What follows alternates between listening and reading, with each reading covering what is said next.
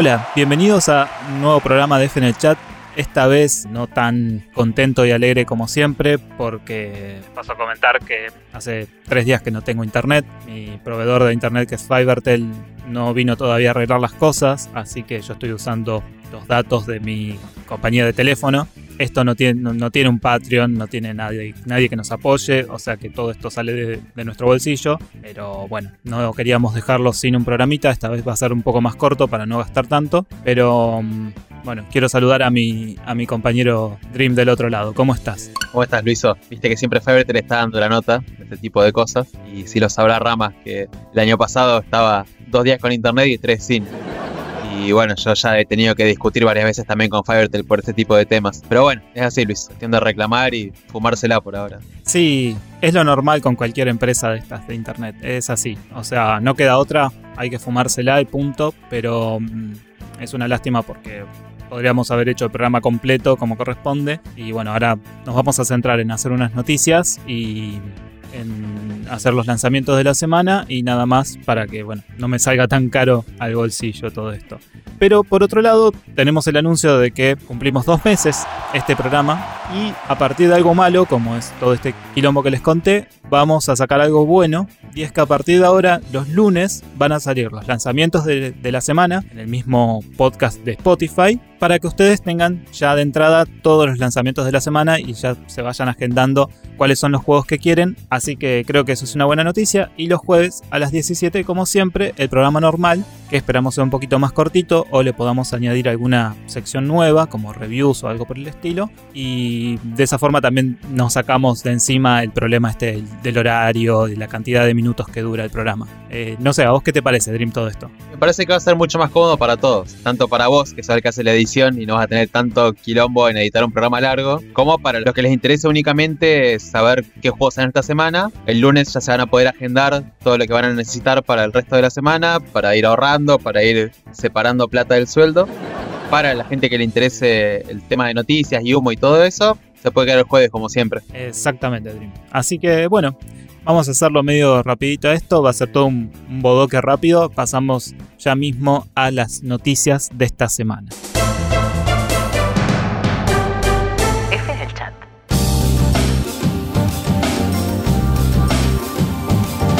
Bueno, pasando a las noticias de esta semana, craquearon el Gears cinco. Sí, a casi dos semanas de su lanzamiento, los muchachos de Codex, cuando no, ya lograron vulnerar la seguridad de Windows y Arxan, que son los dos software antipiraterías que posee el juego. Desde este espacio repudiamos completamente la piratería, uh-huh, y los invitamos a que compren el Game Pass, ya que el juego se encuentra disponible ahí, y de paso les contamos también que agregaron el Bloodstained, que para Dream es G O T Y, al servicio de Xbox. O sea, al Game Pass. Muchachos, para serles sincero, al Bloodstained piratenlo todo lo que puedan en Switch, porque es una recontra mierda. Tiene un montón de problemas de optimización. Tiene hasta input lag, o sea que cuando estás jugando no se mueve cuando vos movés las cosas, o el personaje no actúa cuando vos apretás los botones en el joystick. Eso es una reverendísima cagada. Y encima al chino puto este se le ocurre ponerlo gratis en Game Pass. Es como que antes podría haber arreglado el port de mierda de Nintendo, ¿no? Perdón por la cantidad de puteadas.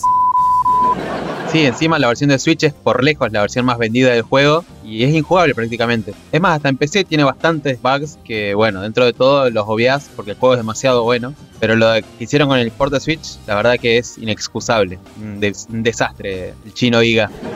Pero bueno, por otra parte, Sony ha anunciado su intención de conseguir que PlayStation cinco sea una consola más respetuosa con el medio ambiente que la Play cuatro, y eso incluirá, entre otras medidas, que la consola gastará menos electricidad en modo suspendido. Tanto es así que han dejado claro que si un millón de jugadores activan esta función, se podría ahorrar el equivalente a la media de electricidad usada por mil hogares americanos, o sea, de Estados Unidos. También hablaron un montón de giladas de la tecnología de eficiencia energética que van a usar en la Play cinco... O sea, tecnología nueva de chips y no sé qué otra cosa más, y de cómo la ONU se acercó a las empresas de videojuegos, entre ellas Sony, para que los ayuden a cuidar el medio ambiente. Una suerte de campaña de concientización que hicieron para los jóvenes. La verdad, no le importa a nadie.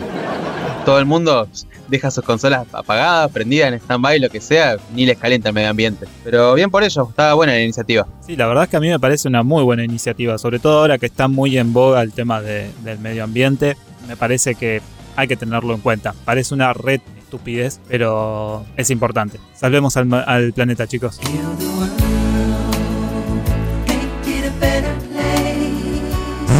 También, como otra noticia, que creo que esto lo estaba esperando muchísima, pero muchísima gente, al fin se anunció la fecha de lanzamiento de Last of Us Parte dos.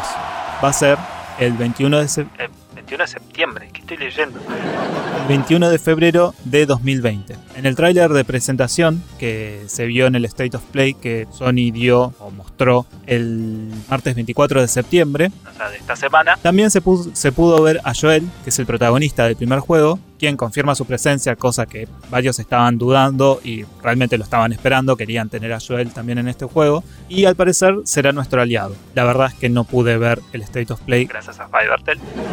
Y también desde Naughty Dog dijeron que es el juego más largo que han hecho hasta el momento. Veremos, es cuestión de esperar a ver qué es lo que, qué sucede con este Last of Us Parte dos. Y siguiendo con las noticias de Sony, ya se puede descargar el demo de MediEvil Remake desde la PlayStation Store. Recordemos que el juego sale el veinticinco de octubre. Para todos los fanáticos de Sir Daniel Cortesque, para que lo puedan disfrutar una vez más, pero en esta versión remake. Del The Last of Us presentaron bastante poco, pero por lo poco que se pudo ver, se ve muy muy lindo. Y bueno, la adición a, a Joel ahí en el final del trailer casi fue como, wow, como toda una revelación. Por fin, y después de tanto tiempo y con tan poco tiempo faltante para que salga el juego, lo presentaron y bueno, eh, es una gran noticia porque la verdad que como protagonista en el uno la rompe. Es excelente el personaje.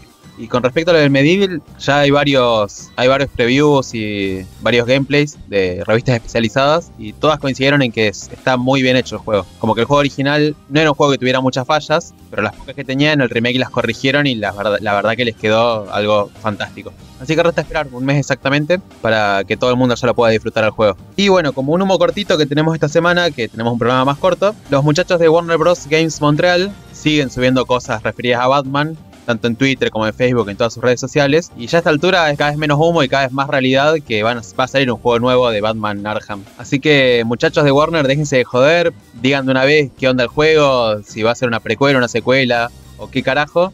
Y basta con el misterio, ya está, ya entendimos que sale un juego nuevo. Díganlo una vez y listo. Es lo que tanto les cuesta anunciar, o sea, ya está chicos, o sea, se lo pasan tirando notitas, notitas, esto, bla bla bla. Díganlo y listo, dejen de hacerse los misteriosos, qué, qué chabones. Pero bueno, está bien, les gusta el humo, es así. Eh, se ve que son como el pelado Sassel este, que le encanta comer humo por todos lados. Hola, hola, hola, muy buena señora que te encontré, que me encontré estupendamente bien, yo me encuentro maravillosamente bien. Ahí lo tenés al pelotudo. La peor basura el pelado ese. Bueno, chicos, eh, vamos con los lanzamientos de la semana rapidito. F en el chat. Bueno, esta vez no hay nada, no sale nada el lunes, así que lo obviamos y pasamos al martes veinticuatro de septiembre. Y de paso, ya que estamos obviando cosas, sale Monstrum, eh, un juego para Play cuatro, Xbox One, P C, Linux y Mac. Nada, creo que lo debe haber jugado el Rubius nomás y ahí quedó. Así que si les interesa vayan a ver su videito. ¡Trusty! Ese martes sale Star Wars Jedi Knight dos, Jedi Outcast. ¿Cuántas veces va a decir Jedi? Para Play cuatro y para Switch. Este es un juego que salió en el dos mil dos para P C y por algún motivo lo sacaron de nuevo. Básicamente son las aventuras de Kale Katarn, que sigue la historia de el, del que sería el primero, que obviamente no lo vamos a ver ni para Play cuatro ni para Switch. Y bueno, tras este lanzamiento original en P C, llega a Nintendo Switch y Play cuatro de la mano de Aspyr Media. La verdad, rarísimo esto. Sí, no sé por qué sacaron el dos y no el uno, porque el clásico de lo, del Jedi Knight es el uno. No sé por qué se les ocurrió remasterizar el dos. Y aparte de la nada, como que dijeron, che, lo sacamos y a la semana ya estaba, ya estaba en el mercado. Medio raro todo. También el martes sale The Surge dos para P C, Play cuatro y Xbox One. Este juego es la segunda parte de, de The Surge, que salió en el dos mil diecisiete y que consolida así lo que aparentemente va a ser una nueva saga de acción, de aventuras y de rol, que para su segunda parte nos presenta con un sistema de combate original como era el del primero, que es una acción estilo Dark Souls, y una nueva mecánica de progresión para los personajes. Eh, la verdad, el juego es el Dark Souls en el espacio.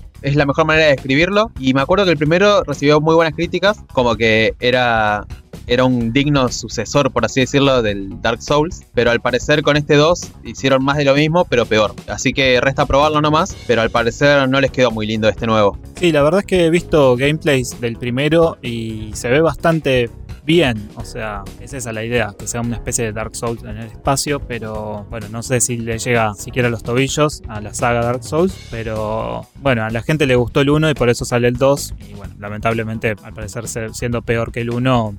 no sé para qué salió, pero bueno, está bien. Eh, es cuestión de, de intentar sacar un poco más de dinero con una saga. El miércoles veinticinco de septiembre sale Mario Kart Tour para Android y iOS. Es el famosísimo Mario Kart, pero esta vez sale para celulares. O sea, en este afán que tiene Nintendo de hacer juegos para teléfonos móviles, como eh, viene haciendo con eh, Mario Run o Fire Emblem Heroes, que de paso se los recontra recomiendo, es un muy buen juego. Tuve la oportunidad de jugar este Mario Kart Tour porque me compré un celular nuevo. ¡Ay, qué cool! ¡Miralo! Ay.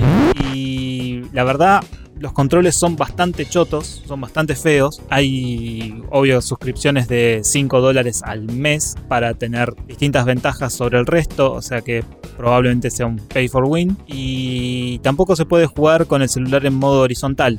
Así que, muchachos, sigan jugando al Mario Kart ocho en la Switch, que nada, es un juegazo. Sí, o cualquier otro Mario Kart. Agarren un emulador Super Nintendo, jueguen al uno, que van a estar mucho mejor que con este teléfono. O con el servicio online, de hecho, de la Switch, que también, también está ahí. Eso es lo único que sale el miércoles. Así que pasando al jueves veintiséis de septiembre, sale Contra Rogue Corps para Play cuatro, Switch, Xbox One y P C. Es el Contra nuevo este que les habíamos hablado ya, que se ve espantoso, pero que en esta ocasión, en vez de ser un típico juego dos D y que corres hacia la derecha únicamente, el típico run and gun que se le dice, esta vez es un juego en tres D y con una perspectiva isométrica. Lo, la novedad que también incorpora este nuevo Contra es que se puede jugar de a cuatro jugadores en modo cooperativo, pero como contrapartida, y no sé por qué carajo hicieron esto, te podés pegar balazos entre los jugadores, o sea, tranquilamente puedes matar a uno de tus compañeros.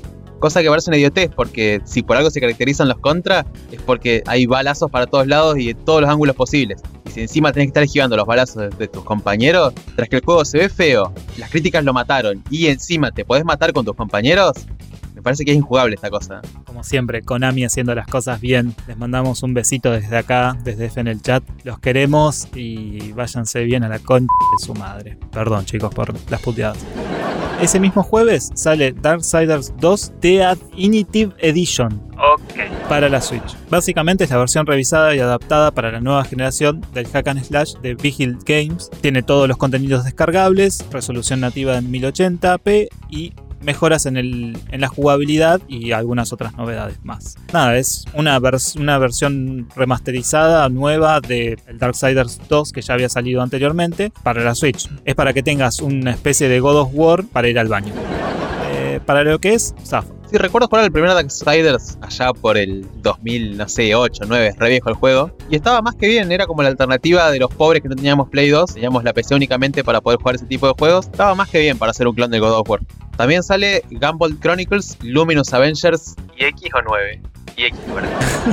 De vuelta. También sale Gunvolt Chronicles Luminous Avenger I X para Switch y Play cuatro. Este es un juego de acción en dos D ambientado en el universo de la saga Azure Strike Gunvolt, que son una especie de... es una saga bastante larga que es una especie de Mega Man. Eh, en este juego protagonizamos a Copen, que es un misterioso personaje que está investigando el efecto mariposa. Y lo va a acompañar un personaje llamado Lola, que es un robot que le ayudará en su misión y que cuenta con muchas habilidades interesantes, como por ejemplo escanear las armas de los enemigos. Eh, como les decía antes, es así el estilo eh, Azure Striker o Blaster Master Zero, eh, Mighty Number nueve, Mega Man. Es ese tipo de juegos. Es la misma empresa que hizo todos estos, que se llama Inti Creates, y se ve muy lindo. Se ve, bueno, parecido a estos juegos que les dije. Así que si les gustan los Mega Man, que es el más conocido de todos estos, eh, probablemente este les vaya a llamar un poco la atención. Sí, probablemente esté bueno.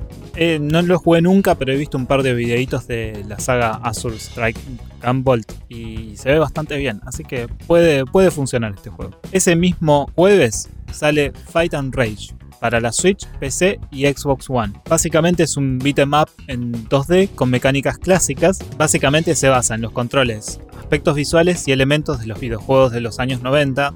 Palito para Streets of Rage o Vernacle, pudiendo jugar con distintos personajes, en realidad son más de veinte, que cada uno tiene sus propias habilidades, hay una gran cantidad de enemigos y varios caminos para elegir de acuerdo a cómo quieras jugarlo. La verdad no vi absolutamente nada de este juego. Ah, yo lo estuve viendo, así que te comento. Tiene un aire al Streets of Rage Remake, ese, ese título que hicieron los fans, que también es re viejo, creo que es del dos mil dos, tres, y que es excelentísimo. Si pueden jugarlo, es gratis. Fíjense, busquen Streets of Rage Remake en internet y les va a aparecer. Que lo que tenía bueno este remake era que tenía todos los niveles de los primeros tres juegos. Vos podías ir eligiendo distintos caminos eh, dependiendo para qué juego querías agarrar, digamos. Había un camino que te mandaba a un nivel del dos, otro camino que te mandaba a un nivel del tres, y podías intercalando, como por ejemplo encarar por la historia del dos y pasarte a la del tres. Así que bueno, este se ve muy parecido a este Streets of Rage Remake, así que probablemente le dé una chance porque me encanta el Streets of Rage, uno de mis juegos favoritos. También el jueves sale Northgard para PlayStation cuatro, Xbox One, Switch y P C. Northgard es un juego de exploración, gestión de recursos y comercio, en el que debemos ayudar a un pueblo nórdico a prosperar y sobrevivir en una tierra hostil, haciendo frente a distintas criaturas como por ejemplo lobos gigantes o ejércitos de muertos vivientes. Eh, es un juego de estrategia basado en la mitología nórdica y que se ve muy muy parecido al Age of Empires, así que estoy con todo con los resúmenes hoy, así que se los resumo en es el Age of Empires, pero ambientado en los países nórdicos.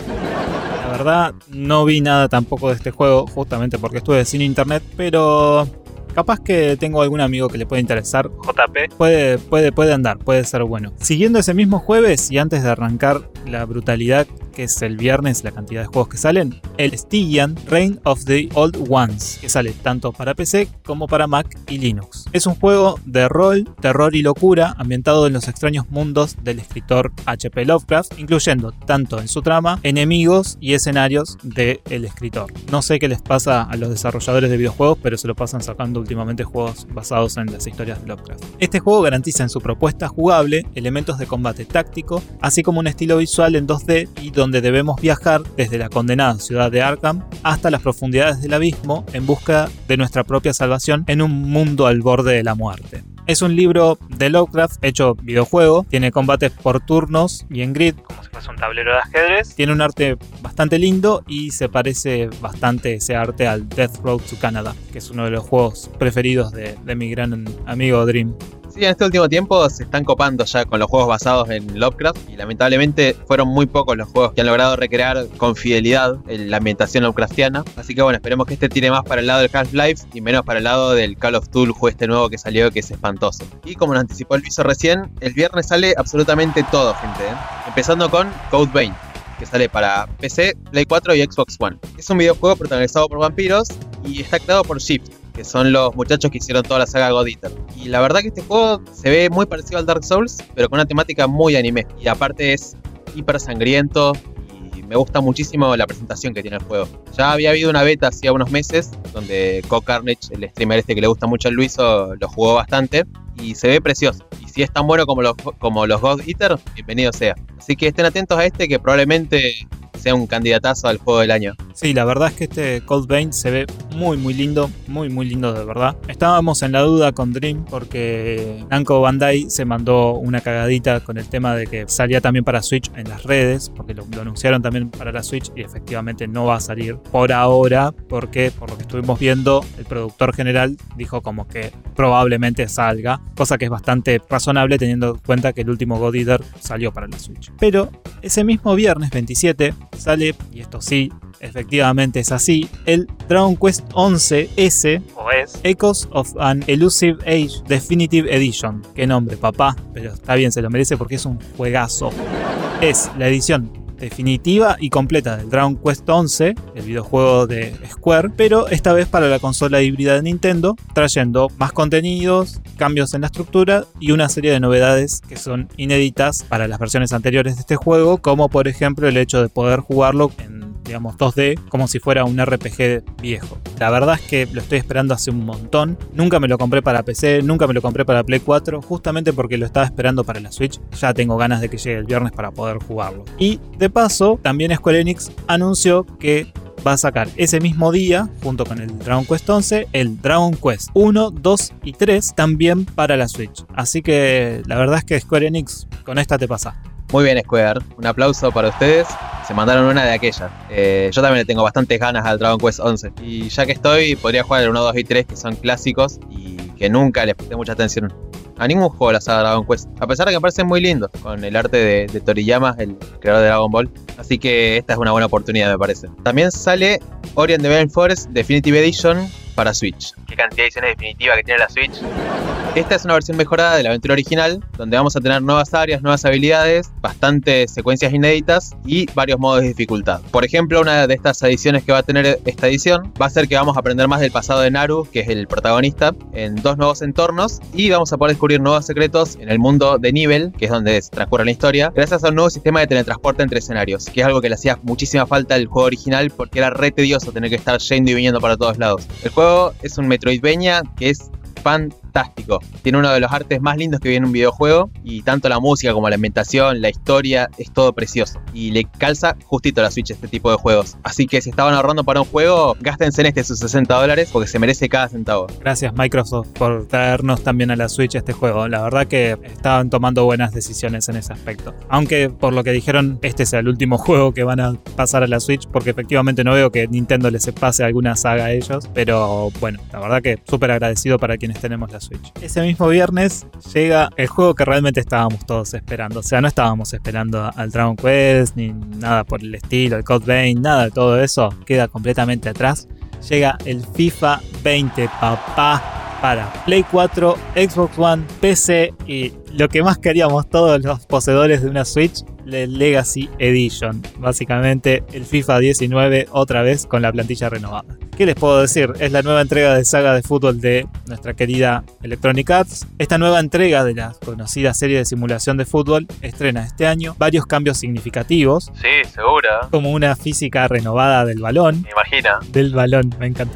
Mejoras en los regates. Uf. Y los disparos y su control. Claro que sí. Así como en la inteligencia de los porteros y en las defensas de las jugadas. Exacto, eso mismo. Se nota que se lo robamos todo esto a un sitio español porque no tenemos ni idea, ¿no? Apostando por los gráficos del motor Frostbite, que es de Electronic Arts, FIFA veinte incorpora las licencias de varios equipos. Menos Boquita y Juventud. Muy bueno, Electronic Arts. Vamos, Buenos Aires Fútbol Club. Y selecciones tanto masculinas como femeninas, que eso vamos a reconocérselo como algo bastante bueno. Y por supuesto también está el modo Volta. A ver chicos, es el FIFA Street. Viene eSports y lo anuncia como algo nuevo. Vamos. O sea, es lo mismo que ya salió antes, lo meten en el juego completo.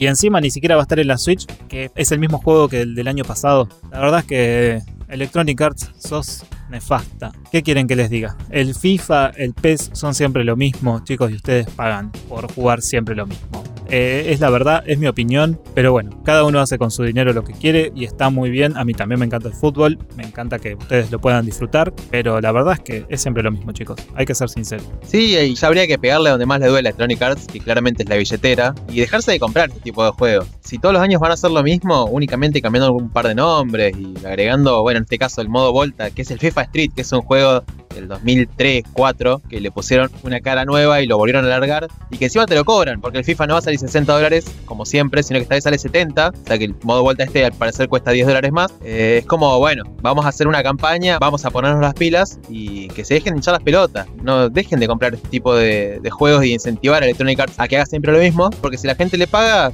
evidentemente a ellos les funciona. Aunque bueno, es como dice Luis, ustedes con su plata hagan lo que quieran, pero para mí este tipo de prácticas tiene que terminar de una vez. Hagamos una especie de paro de dejar de comprar este tipo de juegos para que realmente hagan las cosas bien y saquen algo bueno y no se duerman en los laureles, chicos. Eso es lo que les queremos decir. Exactamente. Si no, siempre tenés la alternativa de piratearlo, lo podés jugarlo más tranquilo y ellos no ganan un peso.